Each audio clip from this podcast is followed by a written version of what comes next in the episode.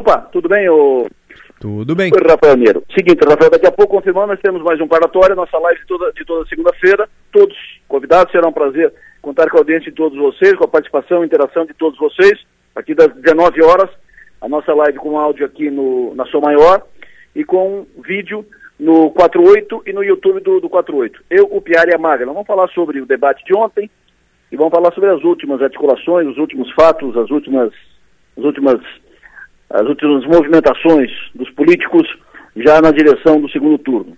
Sabe, nós tivemos um debate entre candidatos a governador no segundo turno e ontem tivemos o debate dos candidatos à presidência da República, um debate com um modelo novo, debate moderno, mais dinâmico, mais vivo. Não deu sono no debate porque ele foi ligante o tempo todo, um debate interessante com um momento em que o Lula foi melhor, outro momento em que o Bolsonaro foi melhor, e, enfim, foi um debate interessante. Eu tenho dito que, como é uma eleição que está apertada a diferença, uma eleição que promete ser decidida por poucos votos, enfim, considerando, evidentemente, o contingente do Brasil, né, o total de eleitores do Brasil.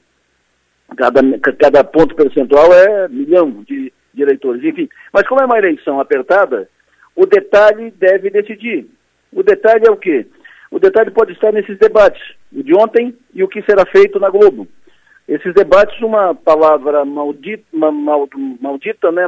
Uma expressão mal usada, uma resposta mal dada, uma pergunta bem feita, enfim, um detalhe, né? Um deslize aqui, um escorregão ali, entendeu? Um destempero. Então, o detalhe pode decidir a eleição, ainda mais nesses debates. O de ontem, não sei se ele foi suficiente para tanto. Não sei, o tempo vai dizer, né, com o andar da carruagem, mais algumas horas, mais alguns dias. O último vai ser o da Globo, vai ser tipo 2 dias. Se tiver alguma coisa desse tipo naquele debate, vai ser difícil de recuperar em tempo da eleição, porque o debate deve ser na quinta, sexta-feira, antes da eleição, que vai ser no domingo.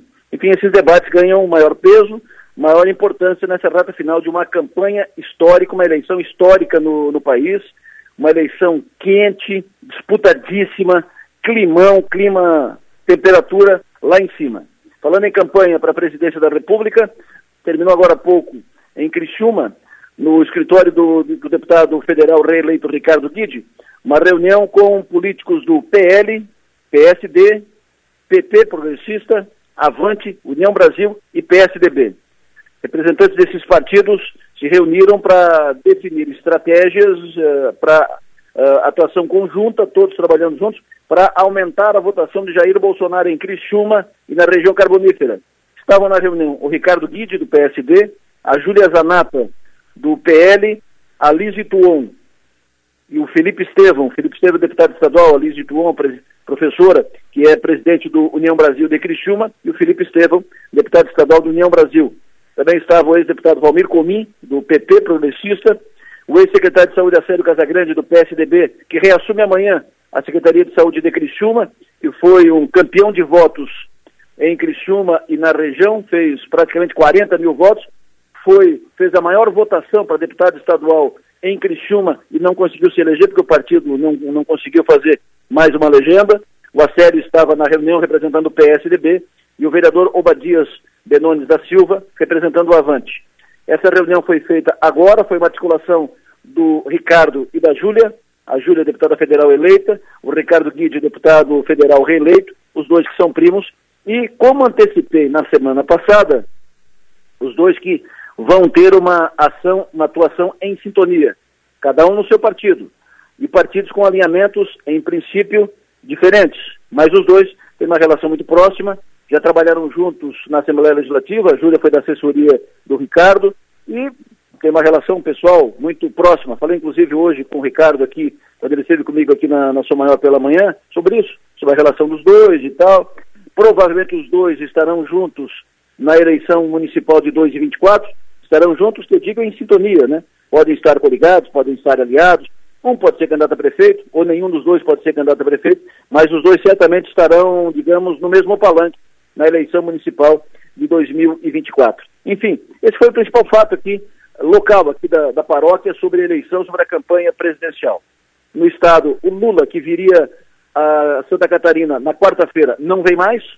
Hoje teve uma reunião em Joinville, foi alegado problema de logística, e por isso o Lula não vem mais a Santa Catarina, pelo menos nessa semana. Não tem outra data, reta final.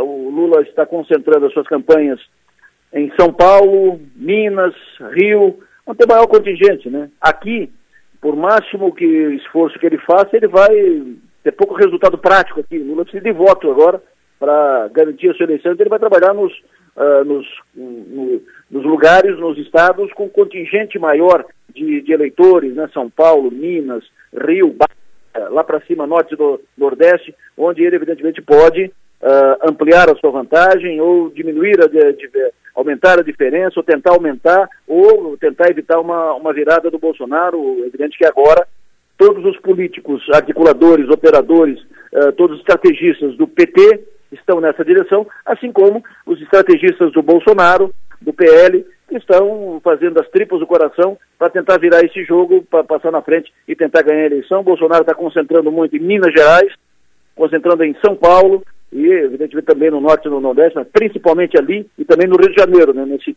trio aqui, nessa trinca aqui do Sudeste, Bolsonaro tenta encostar no Lula e fazer a virada. O Lula tenta segurar, ou seja, não deixar virar, encostar no Bolsonaro, tentar virar lá no Rio de Janeiro, tenta evitar uma diferença grande em São Paulo e também em Minas e compensar no Norte e Nordeste. Por isso, Santa Catarina é um estado pequeno, com um pequeno número de eleitores, onde o Bolsonaro já tem praticamente 70% dos votos válidos. Então, a vinda do Lula aqui, efeito prático para a sua campanha, que é nacional, seria um efeito prático muito pequeno. Então, o PT não disse isso. O PT disse que o problema é de logística, mas certamente isso também influenciou na tomada de decisão da campanha do presidente Lula, do ex-presidente Lula, que não vem mais a Santa Catarina nesta semana.